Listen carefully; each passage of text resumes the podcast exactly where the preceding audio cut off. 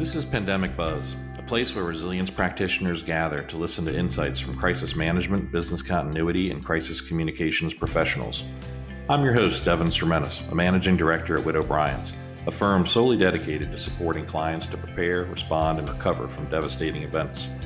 Throughout this series, you'll hear from subject matter experts from a variety of industries and geographies. The intent is to share insights and best practices that you can adopt during these unusual times, or at the very minimum, some human elements that will further connect us as we adapt to new routines both at work and at home. Good morning, Crystal and William. Thanks for joining Pandemic Buzz this Saturday morning. Good morning. Hey, good morning. Crystal, William, can you take a little bit of time to introduce yourselves to our listeners, starting with your name, titles, and what your organization does and where your focus resides within that organization? Yeah, so Crystal Witt here. I've been uh, managing crisis events for the past, I'd say, 13 years now. I've been with Humana for a little over four years. My role at Humana is the crisis management lead, and I also oversee uh, policy governance as well. Fantastic. William? Well, hey, yeah, I'm William Fleming. I'm a uh, pharmacist by training. Uh, I lead up our, um, I'm president of our clinical and pharmacy solutions, which is part of the health services side of the company, uh, where I head up our pharmacy division, our clinical operations, behavioral health, uh, clinical strategy, analytics, uh, and the like. Uh, been with the company about 26 years. And I serve as our, uh, through this pandemic, I'm serving as the enterprise quarterback uh, for how we're responding to it. Okay. So, under the pandemic scenario we find ourselves living and working in today, How's your company sustaining operations? What kind of business continuity strategies have you invoked, such as like shifting capacity to other offices? Is it a work from home situation at this point? Can you comment on that? Yeah, I mean, so at Humana, we've been very proactive in our response. We've been working it for a little over 13 weeks now.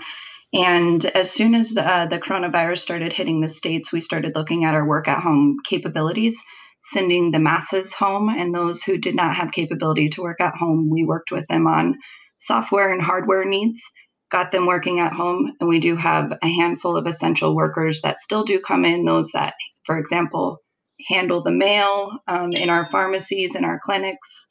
We've also looked at some of our underutilized services such as telehealth or mail-in pharmacy and we've really ramped those up and that's been a good contingency plan for us to continue to serve the members. Okay. William anything to add? Yeah i would just add you know, to crystal's point it's been a you know long journey. We actually started uh, working on this pandemic on a uh, what i would characterize as a you know prevention proactive mode in late january when we saw things developing uh, trying to you know make sure we've got the right you know patient protective equipment uh, the ppe uh, for our clinics and pharmacies and other operating buildings. And you know, as it went from January into February, we moved what to what I would characterize as more of a reactive mode, dealing with the situations at hand, uh, preparing to get uh, more of our associates uh, out of buildings into home. Um, and so, you know, we so that we could do the right social distancing, free up the space, create the the um, the, the, right safe havens, if you will, for those that had to be in our buildings, whether it's a clinic, uh, whether it's a pharmacy, whether it's our mailroom.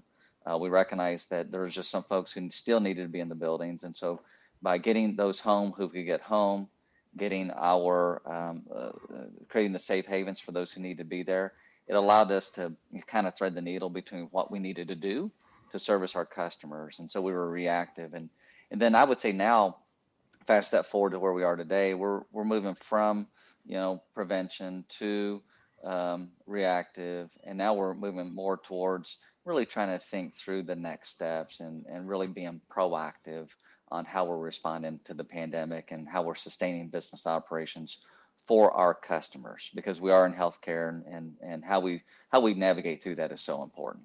Yeah, that's great. I think that's a theme that I'm picking up across uh, the clients that I'm talking to as well as the pandemic stretches out, uh, and it's different for each state, of course, and where you where you work and, and reside. But uh, in terms of starting planning for returning to business as usual, I'm seeing uh, different clients looking across different work streams, such as workforce planning, which is you know thinking through rotating groups back, what is the prioritization, scheduling, human resources, and legal, uh, like procedures for new positive cases in the office once everybody returns. What's what's the employee attestation for returning to work, all the way down to like site readiness from, you know, cleaning, personal protective equipment, like you mentioned, William, even down to like the culinary solutions if you have cafes and cafeterias.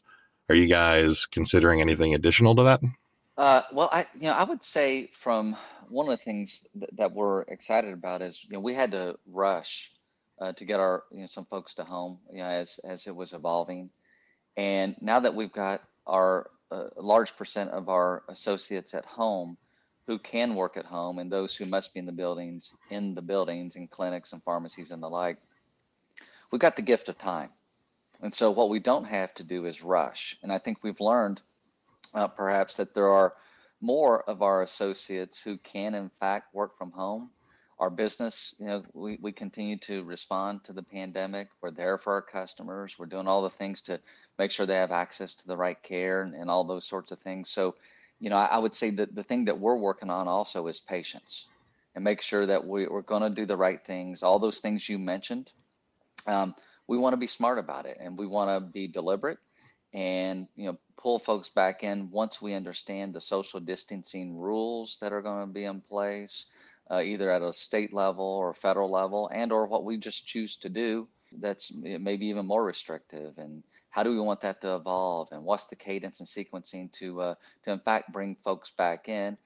And at the same time what have we learned positively that says wow you know this was an area of our business that that can in fact thrive from home or this type of person can in fact work from home and maybe we should just leave them at home going forward yeah, there's definitely going to be some paradigm shifts in terms of operating models. What cost do you have to continue uh, as we return to the new new business as usual or, or new normal?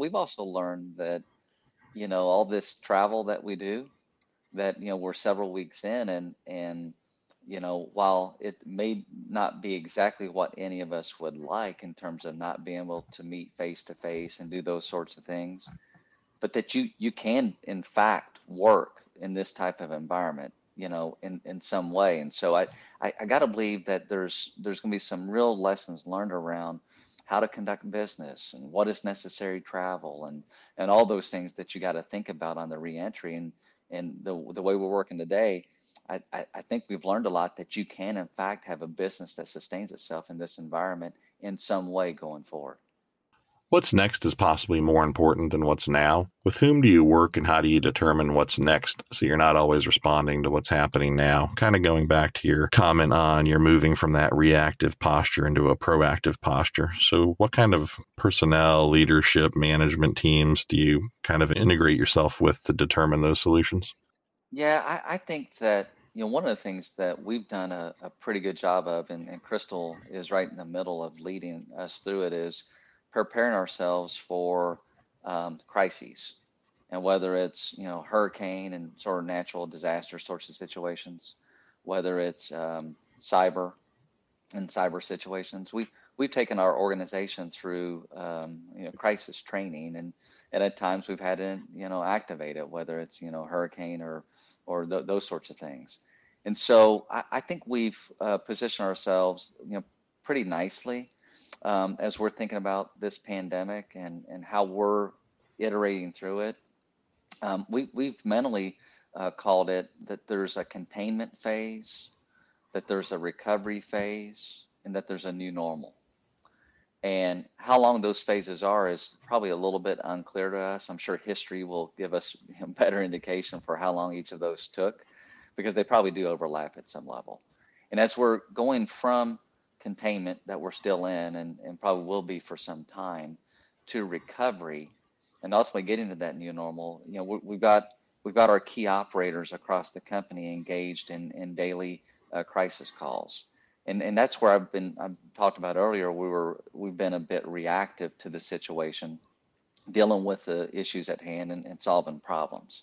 But we're clearly moving to the proactive phase where we're starting to split our time here shortly around and balancing the time from managing the crisis, running the business, but then also looking forward to those next steps and being being as as thoughtful as we can uh, on business sustainability, customer needs, and frankly things we've learned. Let me give you an example of something we've learned that is quite powerful: the role of telehealth. I think we're we're learning that you know here in America, telehealth has been rather nascent for a number of years. We're probably behind other parts of the world on how our customers and how consumers and patients and really doctors use telehealth as a tool to deliver care in America. But I think we're learning through this crisis, it's a powerful capacity builder, just like Uber created capacity in in um, in, in you know riding in cars and, and getting to where you need to be.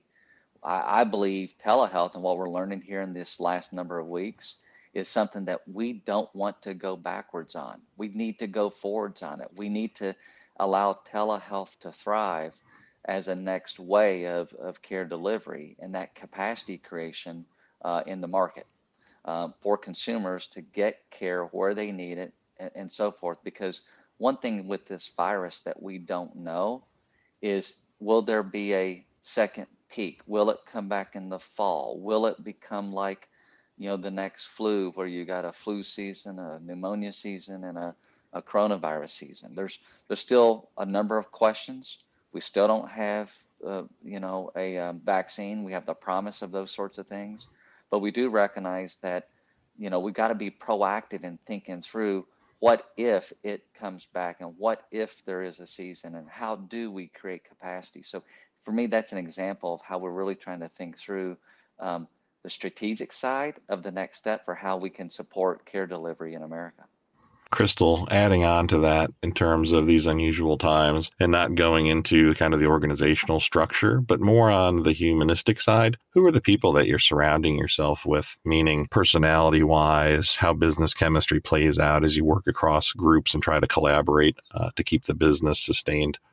Yeah, so I'll say we do have a pretty amazing crisis team. Um, we surround ourselves by all of the business leaders internally, and we keep a structure that we all follow called CEO intents. And our number one CEO intent is to uh, maintain calm, and everybody's doing a really great job doing that. So, as we get together daily for our 90 minute uh, conversations, we've got leaders throughout the company on a call maintaining calm, following those CEO intents, and, and doing the right thing. And we're really in a phase right now where we're moving slow to move fast, looking at that hybrid period of containment and recovery and surrounding ourselves by those in both of those crisis steps there with containment and recovery. So, our CEOs, he's really partnering with uh, his peer CEOs to look at how the general population looks at healthcare and their perspective on how healthcare in general is managing this pandemic and how we're supporting members and um, putting the, the customers first there. What changes have you had to make to HR or other corporate policies to care for your staff as the pandemic stretches out? And William, can you comment on that? Yeah, I, I tell you, the uh, you know our, our, associates are so resilient. You know what we had to do to get people home as fast as we did, create those safe havens, allow those in the buildings to to stay in the buildings. Yeah, there's a number of things we had to do, all the way from the the basics um, of you know when we talk about the safe havens, making sure we're applying the right resources regularly to create safe environments, the right cleaning and all the things that, that go with it. So, you know, I, I would say the, the thing that underlines everything we're doing is confidence. We're trying to drive confidence uh, within our associate base that uh, we're a strong company. Confidence that when it, they're either at home or they have to be in one of our buildings, that they're safe. Confidence that there is a healthcare system uh, on the other side of this because arguably there's been some, you know, um, you know, shattering, if you will, of, of that confidence because so many of the delivery systems all across America have been um, have been um, you know made into you know COVID centers, and the idea of chronic care, whether it's physical health or behavioral health, is you know, really um, kind of being pushed to the side a bit, and and so we recognize all those things are going on. So one of the things we try to work on and we've been working on is is you know communicating with our associates confidence in them. As far as policy changes we have enacted some special PTO provisions, just as all of us who've been um, had to go home um, or had to go into clinic, um, trying to give you know our associates special PTO, um, paid time off that um, because of whether it's you know kid issues or you know uh, being a caregiver issue that they they they need extra time away that they get it. Um, we've enacted some uh, special caregiving uh, benefits funds that they can uh, use to, uh, you know, to um, uh, deal with uh, child care. You know, with all the schools closing and, and those sorts of things, we recognize that that is special circumstance that, that we need to provide. And then obviously, you know, if any of our associates gets, you know, COVID on the job for whatever reason, um, there's, you know, the, the coverage of the of the of the testing and, and the like and the treatment um, we've we've got all that covered as part of our you know benefits from Humana, the employer. And so there's just a number of things we do. We also have a a lot of listening posts uh, with our members, uh, with our associates. A number of them want to dedic- donate their time uh, to the you know, public, so we're trying to help facilitate some of that.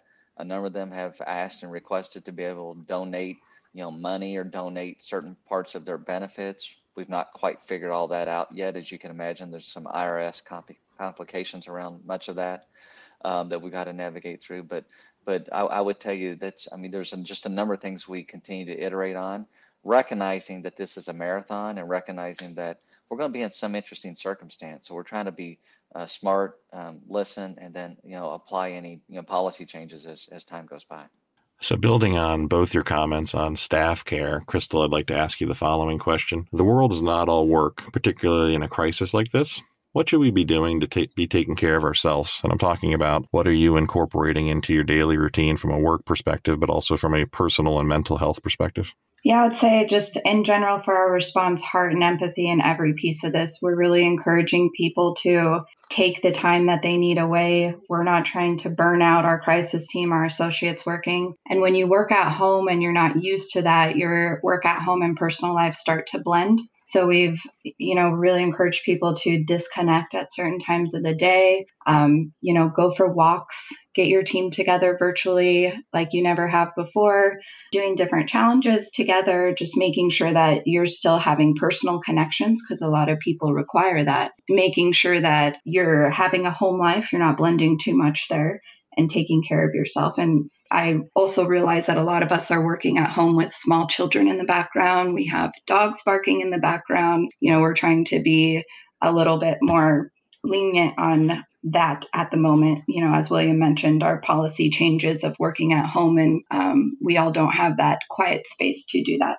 at this time. So just really just taking care of yourself. We're just encouraging everybody to take the time that they need, take the walks that they need during the time, disconnect for, you know, lunchtime, take a minute to take a breath and come back at it. Looking at the dot com crash and looking at 2008, let's say your best possible revenue strategies reside in organic growth. William, what are you doing to best take care of your client base, your customers at this point in time? Well, we're, we're in healthcare, and I, I, would say, you know, as we're seeing what's happened uh, around the the world and, and, around the environment around us, with uh, so many businesses going, you know, having to furlough uh, people. Uh, we see businesses uh, not open. We see businesses open part time, mm-hmm. and and the like. One of the things that I've been reflective of is we never left when we when we decided we're going to go home and I remember that that time you know uh, vividly. Um, we never left. We organized. We were deliberate. We exped in an expeditious way got our folks home, created those safe havens, and we did that because of our customers. We did that to make sure that they are you know the first and foremost thing that, that we care about. And you know what I would further tell you is that you know, when I think about what our job is right now to you know, create sustainability uh, in what we do in healthcare, it really is around this notion of um, making sure that not only do our associates have confidence in the health system, but so do our members. And as they're engaging with us, you know, imagine being a member and seeing, you know, someone from, you know, who wants to come into your home to, you know, help you with home health or home care. Do they have the right PPE? Are they going to infect me? Um, will I be safe? That that confidence in the system is something that we've got to drive through, um, and, and and make sure we've got the right educational materials for our members when they think about letting someone in their home, or if I'm going to go to one of our clinics, do we use the right uh, cleaning techniques? Uh, do what risk do I have of getting COVID of walking into a place where healthcare is being delivered? We recognize that our our customers probably have those questions in the back of their mind, whether they want to ask them or not. And so I would tell you right now, one of the things that we've got to do very proactively is build that confidence, not only of our associates, but of our members of our health plans, of our clinics, those who go into our pharmacies, that they that they are in a safe environment, that they are in a place where you know high quality care is being delivered, that we've got their best interest at heart. And if we can, you know, do our part and play our role in that and helping shape that confidence meter, if you will, I think that's going to be a very important thing that will help our members feel safe and secure as, as, as they as we go from where we are today to whatever that new normal looks like on the other side of this. And building on that, while it may not be a priority, all companies have to think and consider growth even during these times. What ways are you building uh, growth or thinking about growth uh, under the pandemic scenario we find ourselves in? And this can be growth from a business perspective, growth from a trust perspective. H- how are you thinking about growth? Well, it, it, goes. It does go back to that confidence meter. I mean, for me, I, I think we've got to, on the one hand, uh, you know, our, our, our growth is, is in the future of getting more customers to want to pick our company for uh, their health benefits, um, we've got to we've got to be one that in part helps lead and do our part to, to lead through this. And so, um, you know, driving that confidence, um, doing things in the right quality way, uh, being there for them when they need it.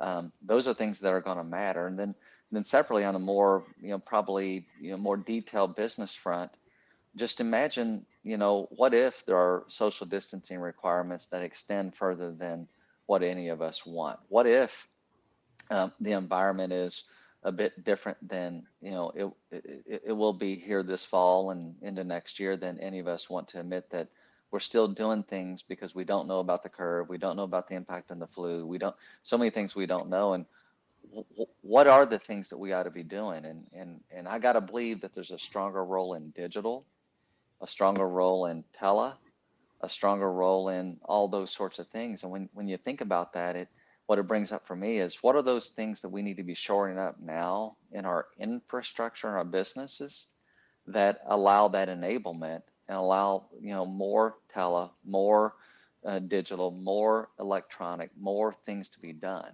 so that when people go to use those things in that potential environment, that they're that they're they got the right speed and that they got the right connection and they got all the the things that matter to you know to delivering that, that good experience you know through that environment. And and so those are the types of things we're, we're really starting to think about is how do we how do we make sure that depending on how long you know we move from containment to recovery to that new normal that we've got the right infrastructure that supports the business on the other side of it Crystal, if you look back at recent history across these types of crises, what type of corporate personality or behaviors are remembered? Who are the companies and what did they do that no one else thought of doing? And this is really talking to brand and reputation.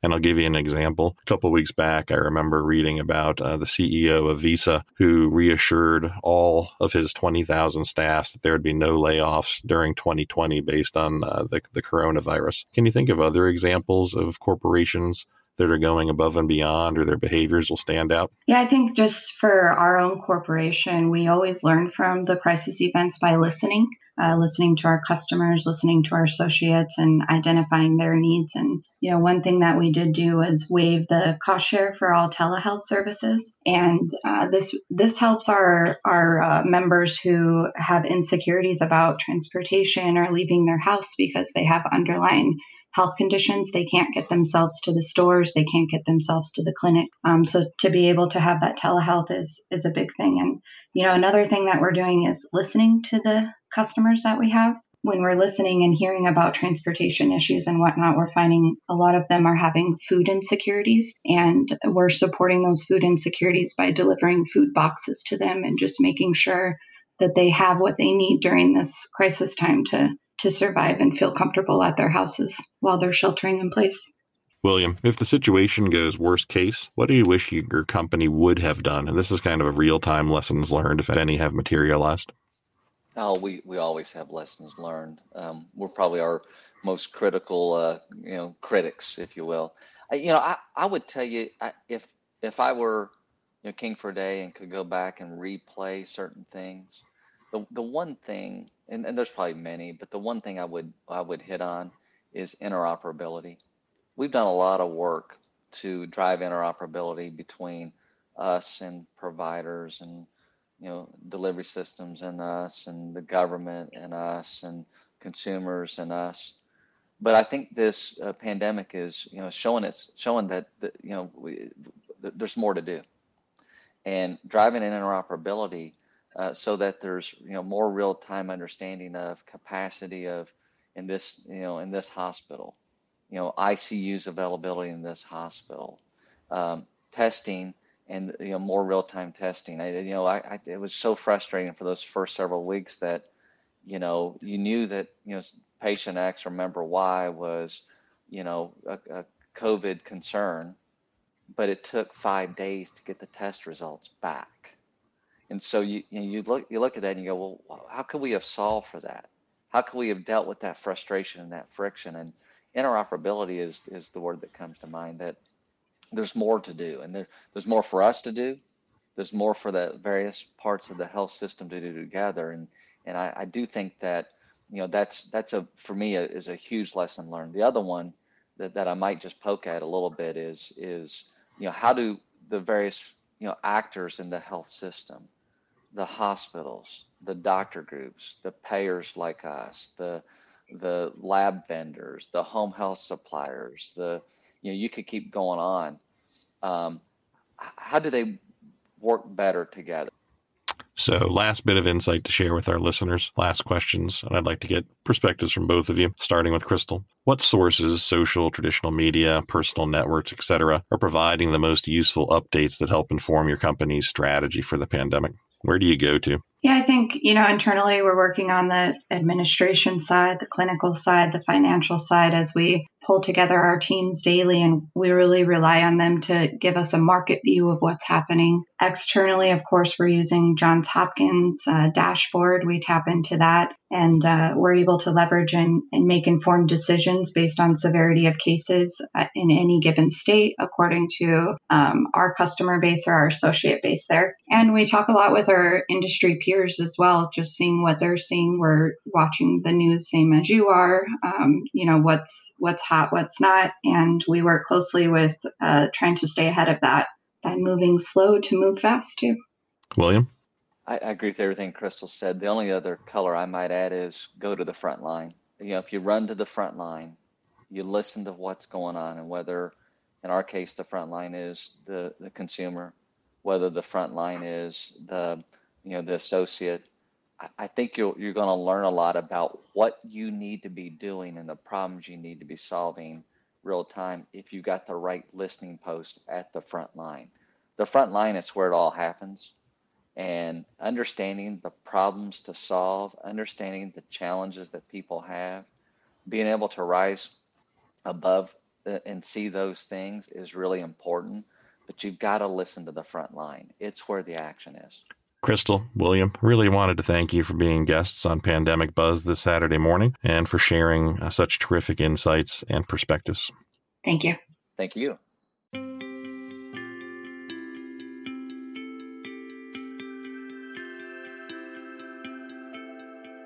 Thanks again for listening to Pandemic Buzz. Please like and share this podcast with your colleagues and be sure to catch our next episode.